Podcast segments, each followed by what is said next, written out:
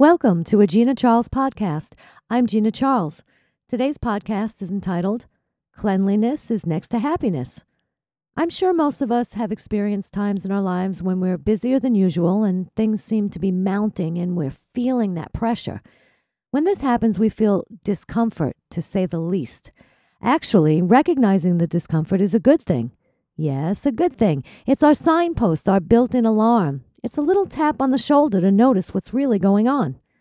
What is really going on, and how do I break this uncomfortable pattern? Well, I look at it like cleaning my house. Maintenance. It's all about maintenance. If I do a little cleaning here and there, I won't find myself in dire straits. I want to be sailing along smoothly.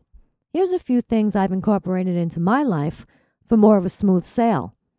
First, I accept the isness of the situation. Then I put myself on the to do list. I practice checking in with myself during the day and asking how I'm feeling or if there's anything I can do for me, the same way I do for others. I question my thoughts, especially the ones that come right before a bad feeling. I practice noticing and thoroughly feeling my emotions as they arise in the silence of the moment. No thinking, just feeling. The emotion melts like an ice cube, most times faster than that and I'm free. Most importantly, I practice keeping that volume down in my head enough that I can hear or feel my guidance. It's a process, a practice. The pressure I feel inside is a result of not doing these things. When things seem to be piling up and the pressure mounts on the outside of us, it's because things are pent up, piled up, and the pressure is mounting on the inside of us. It's the very reason we're having those types of overwhelming life experiences in the first place. What's inside is outside. Doing these things for ourselves a little bit every day is maintenance. You can't get across town in a car with an empty tank.